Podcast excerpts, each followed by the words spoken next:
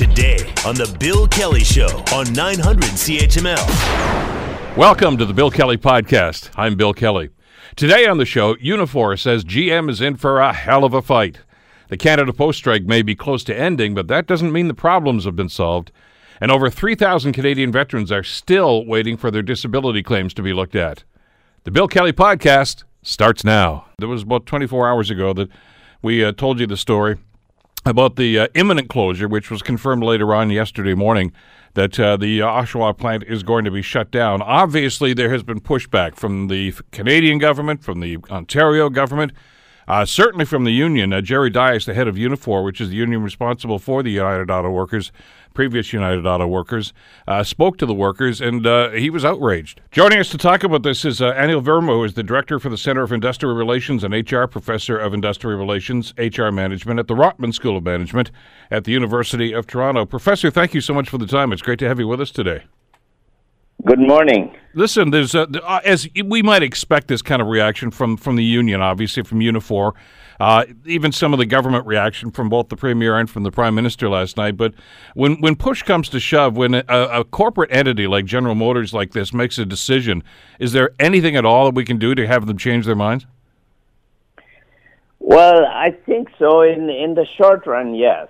But uh, in the long run, uh, we've got to recognize the greater shifts that are taking place in the auto industry worldwide, and then particularly within General Motors. So there, there's many layers to the story, and uh, just asking them to keep it open in the short run is uh, one of the third or fourth layers to my mind of thinking. You know, if you want to look back over the last couple of months, uh, should we have seen this coming, Professor? I mean, we did know uh, a few months ago that Ford had already announced that they were pretty much giving up on sedans. They were going to phase out production of sedans and concentrate on trucks and SUVs. And they said that was based on what we, the consumers, were buying.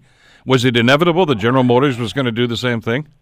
Yeah, oh, absolutely. If you talk to the analysts in the uh, that follow auto industry, they've been talking about this for uh, 10, 20 years. Um, this is not a new story. This has been in the making for uh, decades. And um, what, what's really happening is that uh, the gravity center of gravity of manufacturing is shifting out of North America and more towards Asia, both in terms of manufacturing and the markets. So if you look at General Motors, at one time they used to make 80% of their cars in North America. Today it's a third and going down. Uh, more than half of their production is in Asia now. And why is that? Is it is it cost of, of production? No, it's, it's just that you know we have uh, consumer markets that are fairly mature, so our auto sales year over year are not growing. In fact, in the U.S., they are declining. People are buying fewer cars, uh, thanks to public transit, thanks to uh, you know, ride sharing uh, services like Uber, Lyft, etc. Uh, people are not buying, uh, and they're also replacing their cars uh, um, uh, over a longer period. They're not buying as many cars. So uh, there's just a maturation of the market, whereas in Asia, markets can be growing 20, 30, 40, 50% a year. So uh, that's a newly industrializing uh, region of the world. There are new consumers, new purchasing power. So this shift was inevitable. But that is not to say that we won't make cars in North America. We will. It's just that the way we make it and the number of models that will be made would be far fewer than in the past. And we are really looking to a future of fewer, larger plants that are more automated. So I'm afraid that if we are looking for job growth, particularly in this industry, it's simply not there, and we've known this for a while. Professor, we've heard from auto industry uh, experts and some of the, the big three themselves uh, talking about their plans for the future, and and and obviously the electric cars come into this, uh, autonomous vehicles come into this. Is is there a market for that in North America, or is the real market for that, as you've just alluded to, over in Asia? Well, for the cars themselves, uh, I think there's a huge market, uh, both in North America and in Asia and worldwide. And so, what we really need to do in a in a place like Canada is to invest in new technologies, and we have made some small moves in that direction. But we are not a hub of innovation and and new technology when it comes to electric cars. Uh, you know, GM makes an electric car, the GM Bolt, mm-hmm. and you cannot hardly buy one in Toronto because their production is very, very restricted and it's because they're still losing money on that car. So they make a few just to satisfy the regulators, but it's not commercially viable yet. But if it were to become commercially viable, why then uh, a plant in Ontario could certainly make uh, a lot of these cars for Canadians and for others overseas. So, are we in a transition stage right now? I mean, there are some people that think this is the, the death knell for the Canadian auto industry. Is it is it is it really just a reboot? Uh, yes, I, I would agree with you. I think it's a reboot in the sense that uh, the electric car is a completely different product. We don't have as many moving parts. Uh, we just have four motors that's controlled by a big computer. So what we need to invest in uh, is software in um, in uh, electric uh, motor and control technology. So these are high tech areas and we have a hub in uh, Canada. We have several hubs that are very innovative and they are working on new technologies. I think what um, our policymakers need to do is to uh, gradually phase out of this old uh, technology, the gas uh, engine, and to begin to encourage car makers all over the world, not just GM, Ford. You know, that's the old story. There are 25 other car manufacturers in the world today um, uh, from uh, China to Korea to India to um, uh, Brazil, and all of those manufacturers could be encouraged to come invest in Ontario. What about the market, though, Professor? I, mean you know where the industry wants to go, and we certainly know where the government wants the industry to go. And, and you're right; it's in, it's into electric cars and of, of that ilk. But we, the consumers, uh, are, seem reticent to get involved in that. I mean, you know, here in North America, both Canada and certainly in the United States, uh, they're big countries. We drive a lot more. We drive greater distances, and and we feel pretty comfortable with the combustion engine, or at least a hybrid anyway. I don't know that we're ready to go all the way to electric cars. Yeah, certainly we could be making. Uh, there are other technologies. Uh, for example, the the hybrid you spoke of, the hydrogen cell. So yes, um, uh, the demand for cars will not fade off anytime soon in Canada. We are a large country with a small population, so we have to drive. Uh, it's just uh, the the kind of car that we would be driving, and its uh, fuel efficiency. And not to forget that, given carbon tax and global warming, uh, we need to move away from uh, polluting fuels to uh, to cleaner fuels.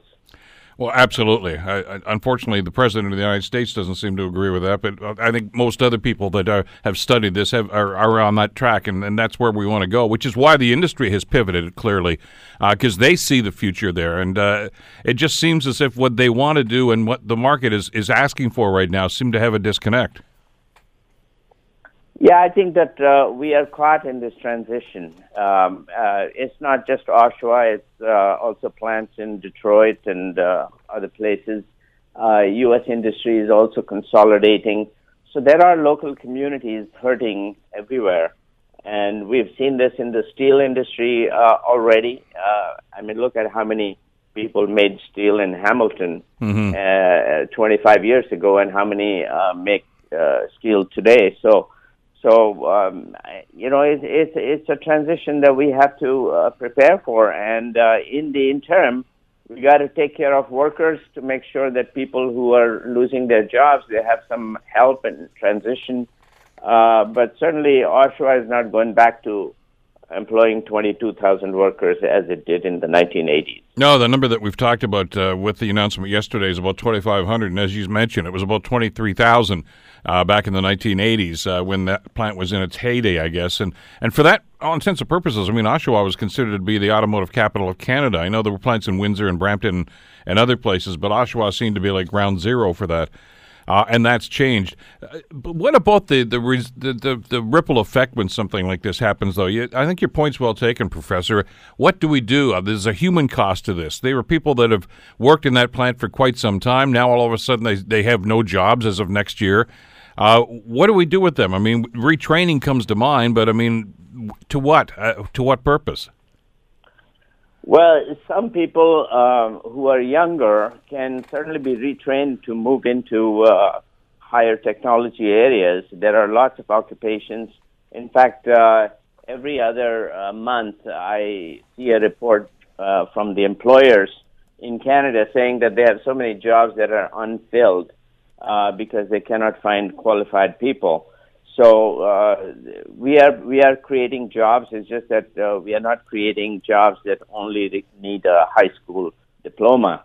We are creating jobs that need a uh, few years of college or vocational or some technical education, and uh, younger people can be moved in there. Um, for some older people, uh, they can be transitioned into retirement or into second careers, so that they can draw a partial income from their pension plan as well as uh, uh, supplementary income from a second job.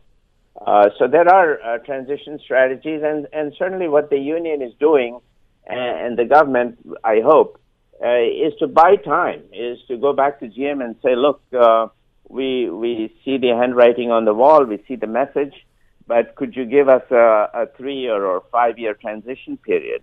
During which we would be able to phase out uh, on a more orderly basis, and that can be negotiated.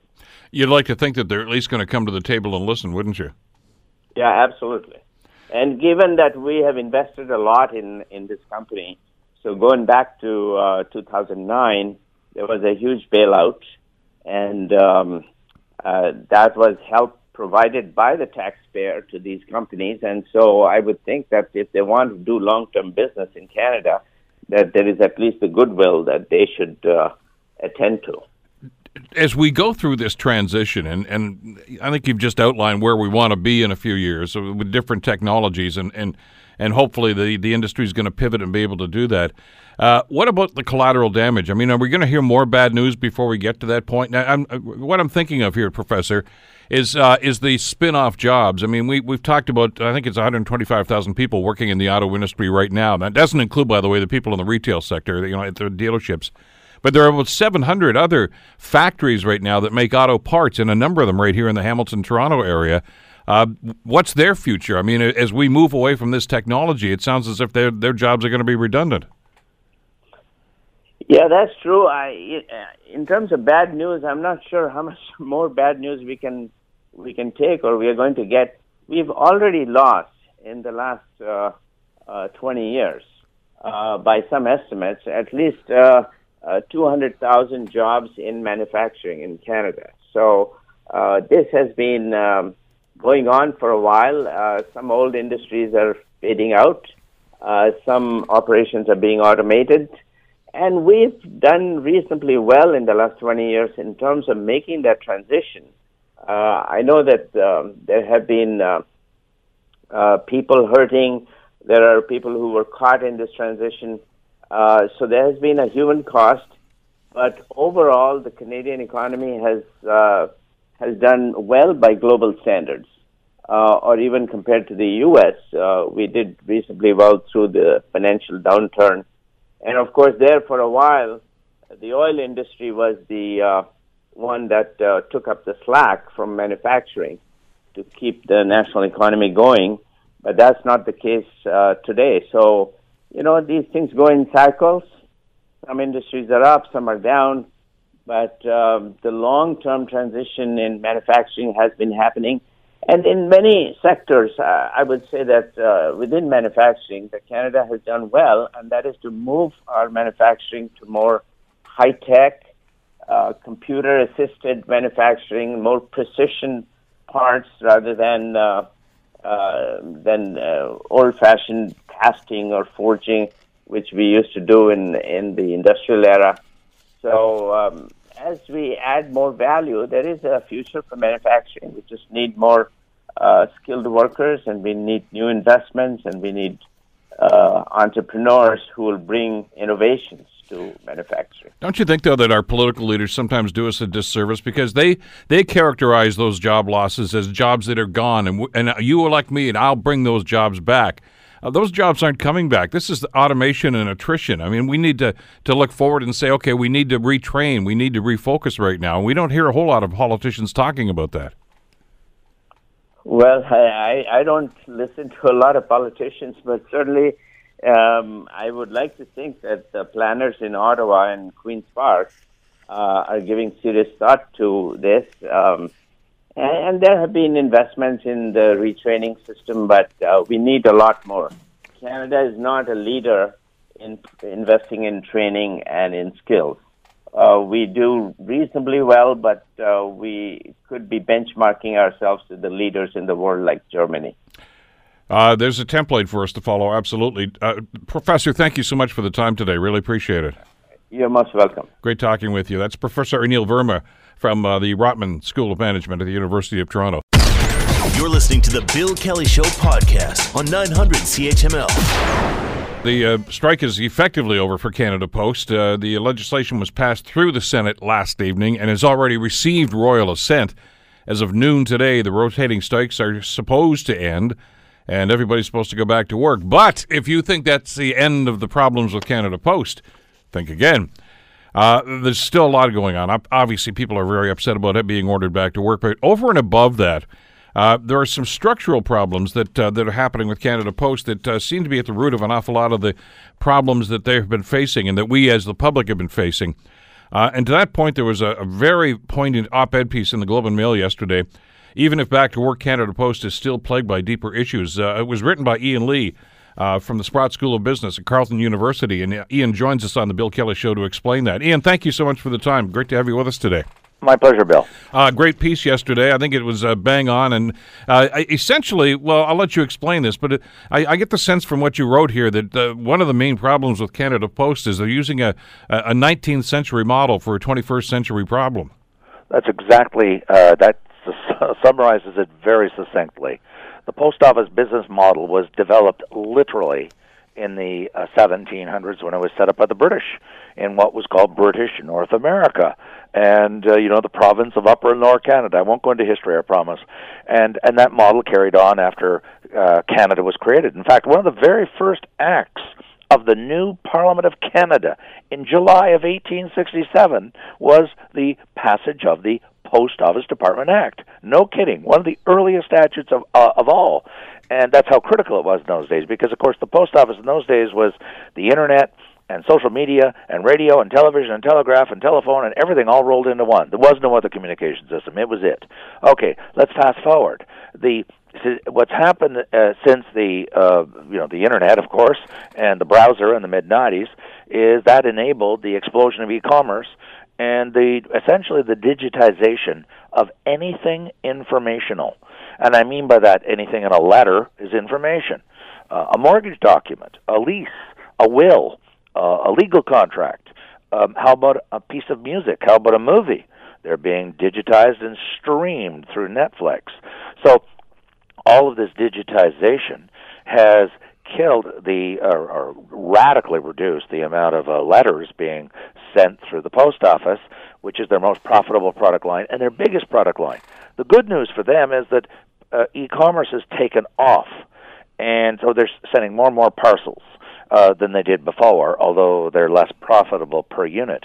But the point there where I'm going with this is the laws and the regulations and the rules were set up to create this monopoly post office that required that the mail go out five days a week, 52 weeks a year, to every address in Canada, without exception. Every business, every residential. Currently over 16 million. But the e-commerce model, they don't go to your house unless they have something to take to your house. People say, "Well, I know that."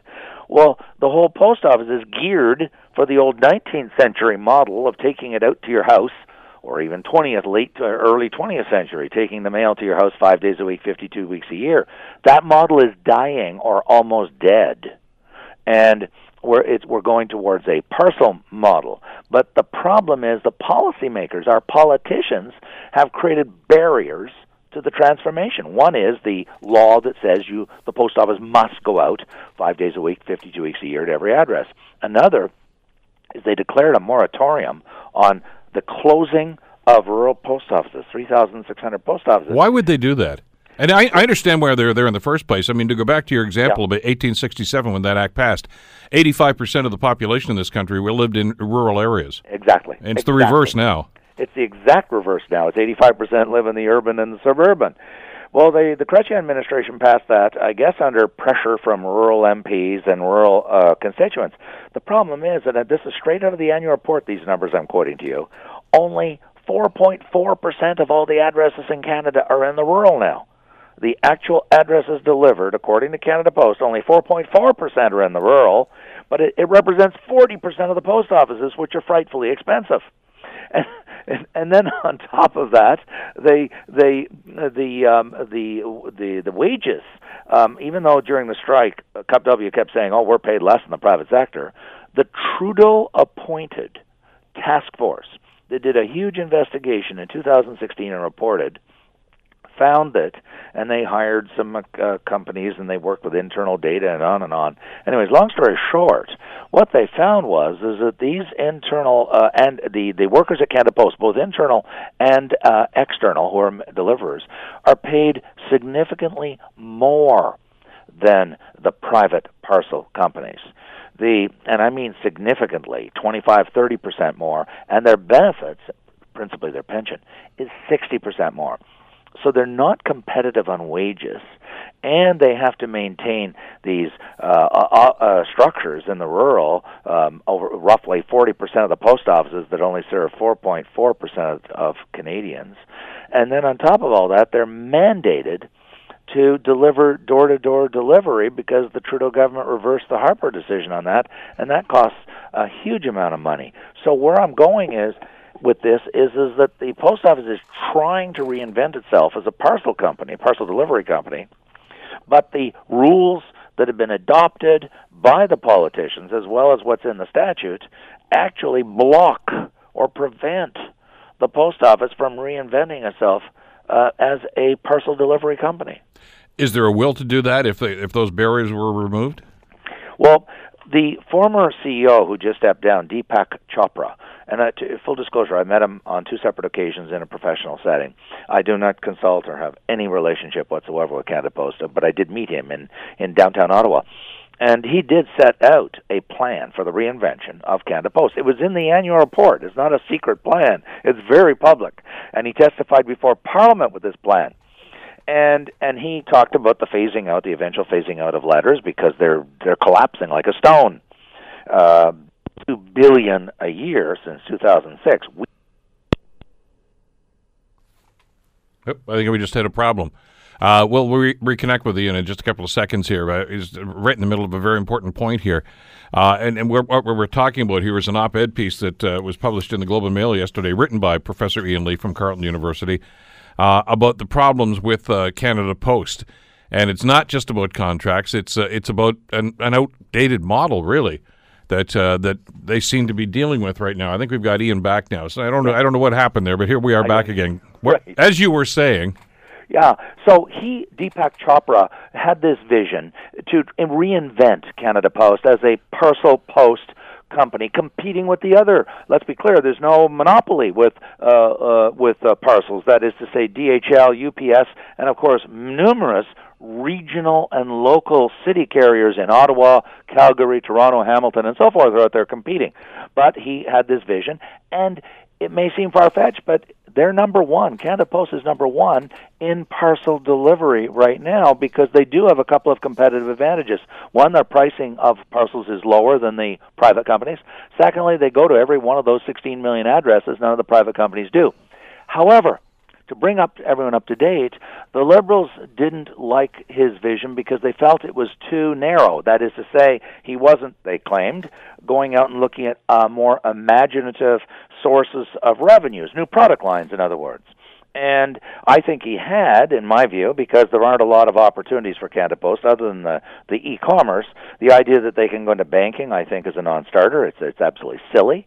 Uh, has advocated that, but it would cost enormous amounts to wire up every post office with high-speed data lines and retrain the workers and buy high-speed computers because every financial institution today is completely online. It's digital.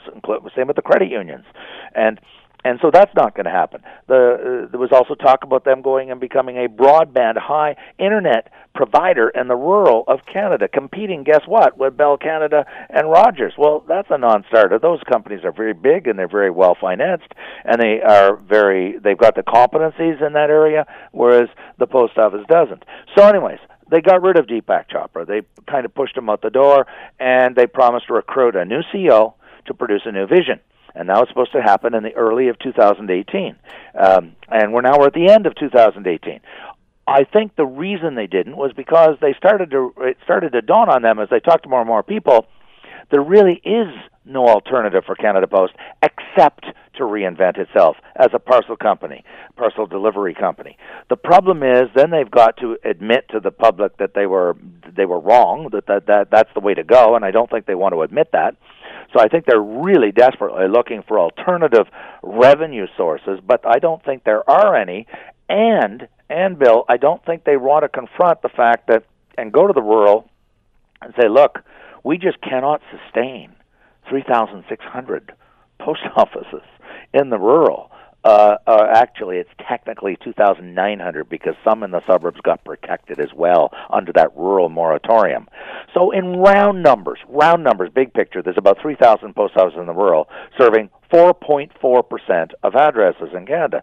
There's a clear need to consolidate that. And I mean by that, we just can't afford that kind of cost. It doesn't mean you're eliminating them, you're just going to reorganize it with franchises in grocery stores and the you know uh, gas stations in the rural, you know that kind of thing. Mm-hmm. But but the government has said absolutely no way can you do that. They actually prohibited the tra- uh, the franchising of urban post offices. So there's no more being uh.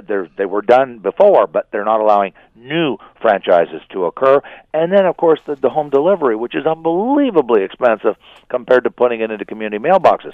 So what this has done has tied the hands of Canada Post. They've tied the hands, the arms, the legs, every appendage of Canada Post has been tied up so that they're really, really restricted in in getting rid of the cost. They can go into the new parcels. I'm not suggesting they can't, but they're carrying these legacy costs that are really brutal. I mean, just absolutely brutal. And and so I concluded my op-ed by saying, in the near future, letters are going to dry up. Right now, they're down to about half, uh, about three billion dollars of their revenues.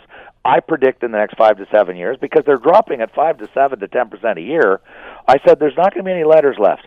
Are we really going to pay and finance as the taxpayers thousands of uh, Canada Post employees walking across all the streets of Canada five days a week, 52 weeks a year, to deliver phantom letters, letters that do not exist to 16 million households and businesses that do that no longer mail letters. In other words, almost like a almost a make believe or a fake post office because there's no more business to deliver to the homes. It's a different business model. That model is dying and it will will disappear very soon. But we're blocking the reallocation of resources from the old 19th century model to the new model of parcels. And so they're stymied. They're absolutely stymied. Stymied. And where this goes, this isn't theory. Next year, I predict they're going to start running up very large losses in Canada Post, and the taxpayers of Canada, that's you and me, are going to be subsidizing these losses in addition to paying a dollar a stamp. But to that point, and I don't disagree with anything you said there, how culpable are we, the taxpayers? Because we're the ones that demand that outdated methodology. We still want that door to door delivery. They got the pushback even when they yeah. wanted community mailboxes, yeah. let alone closing some of these, these outdated post. Uh, you know, and, and of course, politicians who always want to get reelected respond to that outrage. Bill, you are absolutely correct. Um, and I'm not trying to sugarcoat that at all. We, the people, are using the post office less and less and less and less. Five to seven to eight percent, sometimes ten percent decline a year. Two billion letters less per year are being mailed in the post office, and that figure keeps dropping like a stone. But it's up to the politicians to, I believe, and I say the politicians, the, our leaders who are, are the cabinet ministers and the cabinet and the prime minister, to explain this to everyone and say, look, people, this is unsustainable. We can't go on like this because we're going to have to start spending, subsidizing with taxpayer dollars, scarce taxpayer dollars. We're going to have to start subsidizing losses that could easily run into the billions annually. There is no exaggeration there. I have taken apart the financials. I've gone through the financials. They're very public. They're audited. They're on their website. And you start looking at the costs of the component parts, you know, the rural delivery, uh, the home delivery, and it is frightfully expensive. And this is not a. I'm, some people listening may say, "Well, gee whiz, you know that Lee just wants to lay everybody off." I'm not arguing that at all. First off, they they're they're a quite age heavy uh, entity. Canada Post has a lot of people over 50. They can do a lot of retri- a lot of the reductions. I mean, they can do all of the reductions, according to Deepak Chopra when he testified, through attrition because they have a lot of older people working at the post office. So this is not about blowing up the place and laying off people like General Motors did. They can do it through downsize through attrition. And they're going to have to downsize because a parcel company does not need 60,000 employees because they're not going to 16 million addresses 5 days a week, 52 weeks a year. It, it you know the logic is inescapable. You know, letters are collapsing, don't eh, you know in the very near future, five years, seven years from now, we won't need to go to all those homes five days a week. We may have a residual post office. I mean by that, where there might be a need to go out one day a week to community mailboxes because the volumes have collapsed down to not zero but something you know very close. Okay, but that's the kind of thinking we have to adopt is say, look, tomorrow we should be going to three day a week delivery. Monday, Wednesday, Friday, there isn't enough justification to send to, to go five days a week as it is right now today. It is, uh, Ian. I, I go to my mailbox every day, for, you know, five days a week because when I'm walking the dogs, I, I go right past it, and and maybe two days a week, maybe three. There's actual mail there. The rest of it's just flyers. Precisely. Precisely. In fact, in fact, I don't even get flyers five days a week. I'm getting flyers maybe two days a week. I get no what I would call real mail because I ten years or more ago I c- converted my you know hydro bill and my gas Yeah. bill and all that stuff. Uh, I'm online with my CRA filing to revenue to CRA taxes. Everything I've got. I mean, my Visa bill, my bank statement, everything is digital. Uh, and and more and more organizations and Canadians have gone that route. So I mean, I'm only getting mail, and it's junk mail at that, two days a week, Uh, and uh, and the numbers are. It's not just me. The numbers are showing that large numbers of Canadians have gone down that road.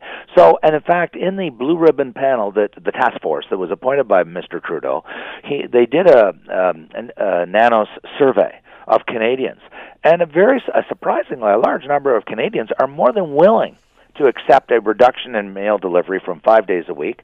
Some said three days a week, some said two days a week. But the point is, people, there's an acceptance, a broad acceptance of the need to go to a reduced delivery schedule. And then I'm arguing taper it down as the mail keeps going, uh, volumes collapse.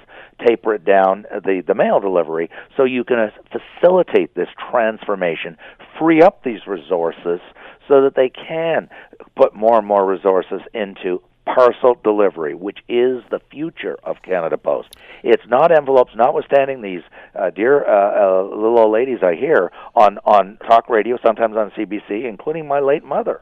You know, and they say, "Don't you understand? I completely depend on the post office," and that's true. There are there are a handful. There's a small number. Sure. But let's be very very clear: the vast majority of us do not when I ask my students every September, how many of you use the post office? They start to laugh. They start to giggle. They think it's funny. They think the post office, the very idea of sending a letter, is a joke. That's what young people think. You know, I'm not talking parcels. I'm talking writing a letter. I mean, who writes a letter to their mother or father today? You send a text, you send an email, or a snap, you send a photograph on Snapchat or or any of the social media. You know, or you go on Facebook. You just don't write letter. We don't write letters anymore. Yeah, well, I do just after I use my landline to call people. So still stuck in the or 19. We use the te- telephone, Actually, or we use our smartphone. We do. Exactly. We do. Ian, it's a great piece. I, I here's hoping that it lands on every MP's desk and they can read this because, I mean, they can avoid an awful lot of future problems if they just uh, use some of the common sense that you've talked about. Thanks as always. Great talking with you again today. Thanks very much. Thanks. Ian Lee from the uh, Sprott School of Business. You're listening to the Bill Kelly Show podcast on 900 CHML. It's getting to the point where we almost do a weekly story about uh, problems in, in, how we're treating our veterans, uh, wounded veterans especially. Uh, and we've had promise upon promise from uh, this government and the previous government. I guess the previous government before that, too, for that matter. But I mean, it, it really, since uh, uh, we've been talking about this over the last eight or ten years, uh, we want to think that the government is hearing and that they're going to react to this. But then we get another story like the one we've got today, where it's uh, been reported that over 3,000 veterans have waited over a year for their disability claims to even be processed or reassessed by Veterans Affairs Canada. There's a jurisdictional problem going on here, by the way, with Veterans Affairs Canada, uh, and, and, and, that may well be part of the problem, maybe even the root of the problem. Joining us to talk about all of this is Michael Blais, president and founder of the Canadian Veterans Advocacy. Mike, thank you so much for the time. Good to have you with us today a pleasure, I guess, to join you. I wish one time we were speaking about something nice. Well, uh, one of these days, Mike, it's, it's going to happen, I think, I, but not today, obviously, because of what's going on. Why the delay with this stuff? Well, I find it incomprehensible, frankly. You know, I have served on several advisory boards in an effort to improve services, to to streamline these forms, most importantly, to hire back the 400 500, 600 vet or uh, workers uh, the conservatives laid off or, or got rid of. You know, so now we we finally get all these 475 people hired. We get these forms streamlined. We have all the outreach that's uh, clearly effective. People, uh, veterans, are reaching forward, and now now we have these abhorrent waiting times. That is, uh, you know, the definition of ineptitude. I mean, good Lord, you know, I mean, they knew what was coming. We were working collectively under the understanding there were far too many veterans disenfranchised. There were t- far too many difficulties in the application process. And yes, that the application process was taking far too long. And yet, you know, three years into the mandate, people hired, you know, and the, and the numbers seem to be getting worse, not better. Is, I mean, is, is it the is it the process itself? I mean, you know, the we've all been through this, Mike, and and then sadly, it's happening with the veterans here too, where it seems as if the bureaucracy is is basically set up to say no uh, until you can prove yes or delay, and then you know, delay, deny. You know, I mean, we've we've dealt with this for years. And, you know, this is another thing that reflects on the poor leadership at the bureaucratic level at Department of Affairs, Veterans Affairs. I mean, we're supposed to have a deputy minister, retired general, you know, top quality leader who we have provided hundreds of millions of dollars over the last three years, allowed him to fi- hire 475 in a program that, that, that will increase that number up to, uh, to, to levels required, and yet, and yet we're getting these lame ass excuses from the minister uh, you know, in essence, uh, telling the conservatives, well, don't be disappointed, you did worse. That's right, they did worse, and we changed it. But this government's not not fulfilling the obligation and ensuring that the people at Veterans Affairs Canada at all levels are trained and have an expedient method of process. And frankly, you know, I mean, this happened to me last year. They called me for reassessment. You know, I have to go to, to, to Hamilton to see their doctor. You know, it took over a year for that reassessment to be processed, and this is something they asked. This wasn't a voluntary application. So, you know, there are serious, serious uh, problems here. We have a minister that's more more inclined to, uh, you know, bark at the conservatives and compare willies instead of learning. And this is what's most important learning from the failures of the conservative government. History is repeating. Why is that? Well, clearly the leadership at Veterans Affairs Canada is allowing it to repeat through ineptitude. Mike, what's the disconnect here between Veterans Affairs Canada and National Defense, the Department of National Defense? Uh, it seems as if these guys are at loggerheads and, and the, the left hand doesn't know what the right hand's doing. Uh, you know, this is disappointing too. You know, I mean, for 10 years now, we've talked transition, transition. The, you know, the favorite key word of ministers and deputy ministers, and, oh, we're working on transition. And, you know, we've worked to ensure that those are transitioning from Department of National Defense to Veterans Affairs Canada's care is uh, seamless and expedient. And yet, and yet, you know, here we are. These these very people, you know, identified as seriously wounded, being medically released from the armed forces, are waiting a year when they knew a year before that he was being or she was being released that that this process needed to be undertaken. Come on, you know, you know, seamless transition means that when your paycheck starts from the Department of National Defense, your support element from Veterans Affairs Canada and your pension starts the next week. That's what seamless is. Seamless isn't in, you know, your last paydays in July and then you get another one May next year. That's not acceptable. Well, and you just used the example of what happened in your particular circumstances as as where there seems to be just way too much bureaucracy here. Uh, Veterans Affairs, of course, they do their own medical exams. Uh, uh, National Defense uh, insists that you use their doctors, which obviously means okay, they're not going to call you on Monday and say go Tuesday. You've got to wait. Uh, and that's that's holding up the system right there. Why can't they? Why can't they look at this and say, let's do it one way instead of two different ways? I listen. I'll be fair. I, I don't really think that the problems the doctors at the military side.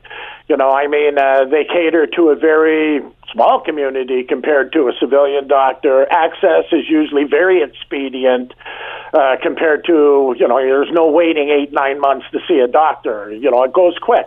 But but the problem is, is uh, through this transitionary period where you know Veterans Affairs is not trusting, and this is the the root of all. They're not trusting that military doctor. They want that veteran to go see a civilian doctor or doctors when we talk about pain specialists or addiction things or whatever. You know, I mean, you might have to see five, five, five specialists to to confirm what that medical doctor said you know, eight, nine months prior to when you were released. So, you know, there, there, there's where the disconnect is. It's a lack of trust. And frankly, I find that uh, almost willful and deliberate, uh, you know, and part of the program of delay and deny. Because, you know, the military doctor is probably pro veteran. He understands what happened. He's trying to write it down in a manner that, that defines that it was truly accredited to service. And yet, you know, we have these uh, doctors at Veterans Affairs Canada. I call them bureaucrat doctors because they don't actually see anyone. They just condemn us. And you know they they play this game. Oh, you got to go to Toronto. Oh, you got to go to Ottawa. Oh, you got to go there. You got to hither and there. That's not good enough. Send another one. You know that's not acceptable. These are where these delays are coming. And frankly, most of the time, it's a deliberate ploy, I believe, on behalf of Veterans Affairs Canada, you know, to keep that that process regulated uh, and to to their standards and not the standards that are required by people coming forward. You know, we had 36,000 people or 3,600 people or, or 31, let's see, 31 waited, 3,100 waited over a year. A year. A year. 36,000, 50. You know, I'm, I'm just saying, these numbers are abhorrent. I'm so disappointed after working so hard to get this money into the system, to convince bureaucrats to, to establish protocols that are supposed to make it easier and more beneficial on a health level for our veterans as they transition. And here we are on the radio talking about numbers that are just as bad, if not worse, than the numbers that the Auditor General in 2014 jacked up the conservative government over. Is, is it because they don't believe these these applicants? Is that what it is? I mean, what are they suggesting here? That there's somebody uh, trying to defraud the system? Uh, or? Well, there, there's another one. You know, I mean, veterans. It's written in in the Charter of Veterans' Rights that we are supposed to be accorded the benefit of the doubt, and this is important because a lot of wartime and peacetime uh, injuries are incurred at a time where I'm not going to the doctor. We're we're we're engaged here. You know, I mean, yeah, suck it up, Buttercup, right? Uh, despite the fact that that might have been a blown knee, a blown ankle, a blown spine, a blown mind, right? You know, and and, it's so disingenuous that you know we work so hard, especially on mental health, going back to the auditor generals, right? You know, I mean that's what it was. It was in reference to. Well, how many out of these, you know, thirty-seven thousand people who had to wait a year? Were adrift, suffering a serious mental wound. Like, this is unconscionable. We understand the consequences. Good Lord, last night, you know, not confirmed yet, but it sure looks like we've had another suicide within our community. You know, what's going on here? That that that should be dictating where the sense of urgency applied. You know, that the, the need and the threat value and the, and the you know the possibility that this laxity or ineptitude is resulting in suicide. Mike, when you've got somebody in a situation like that, and you and I have had this discussion before, if you go into an ER and you complain of chest pains, you guys rush to the front of the line. They say, we got to look after you right away because something dramatic could happen if we don't. Uh, when when somebody comes in here and starts showing symptoms of post traumatic stress disorder, that same thing should happen. I mean, they should move. Okay, we need to do something right now because it could be a tragic result if we let them wait. And we've seen the tragic results. When are they? When are they going to learn from this? I don't know how many more dead, how many more murder suicides. Every time it happens, it feels like someone's ripping a chunk of my heart out. Because we have worked hard. You've worked hard. All people across Canada that I know of are aware of this situation, are aware of the threat, and have encouraged our government, whether through their MP or through the Prime Minister, to, to, to take effective steps. And you'll remember prior to the last election, mental health was one of the big promises the Prime Minister of Canada today made. Oh, yeah along with that lifetime pension, by the way, right? And wow, listen, I'll be fair. Yes, we've we've committed hundreds of millions of dollars. You know, I appreciate the efforts that uh, you know the, the psych, Mrs. Heber and, and the the psychiatrist from VAC is making on these efforts. But you know, we we work so hard, and then the bureaucrats get it. Once the bureaucrats get it, it's like you know throwing a rock in Jello. It just. Ugh. You know, it's so disappointing because all the momentum seems to evaporate. All the urgency is gone. When, when, as you know and as I know, we have men and women who are sustaining extraordinary trauma. You know, here we are approaching the Christmas year, the most dreaded time of the year for me on that level. And, you know, all we're getting is uh, ineptitude from Veterans Affairs Canada as far as process is going and lame ass excuses by a minister who is responsible for this mess. We need to uh, explain to our listeners too that uh, when we talk about these delays, and as you mentioned, some words it's upwards of a year. Uh, they don't get treatment until they've been assessed. Uh, so, I mean, they're waiting for this, and it's not as if you guys are sitting around saying, "Well, in the meantime, uh, go and see this doctor and, and, and, you know, or go and talk to this psychologist." You until they actually get a file on you, uh, you you're you're in limbo, aren't you? That's right, and you know what happens then? The cycle of despair. You know, people are forced to self-medicate. You know, families are forced to to apply 100% care and attention to that wounded veteran for fear he may take his life. I mean, can you imagine? Imagine the trauma that's inflicted on that family if you're caring for your mother or father and you're afraid to walk out of the room, or he's always depressed, or he's in pain, or she, she, she, she's not the mother that you had you know, and, and nothing's going to change until she gets help. You know that, I know that, they know that, so does the wounded one know that. And yet, we have these prolonged periods wherein they feel abandoned, they are adrift. Many times they succumb to addictions from whatever form. Many times, by the time that help is provided, that family unit has been destroyed or requires years of intensive therapy to bring it back to the point it was you know, prior to the injury. So, you know, I mean, this urgency is lacking, you know, and it's a damn shame. I know the numbers have gone up. You know the numbers have gone up. But uh, to, to, let's be fair here. The ministry knew the numbers were going to go up. I mean, we know there's been a 32% increase in applications, 60% jump in the number of first time disability benefits since 2015. But that was to be anticipated. And as you said, Mike, this government said, we see this happening. We're going to make sure that we hire those people back. So it's it's not as if this caught them off guard. No, and you know this is what bugs me about you know the deputy minister, the general, right? He knew what was coming.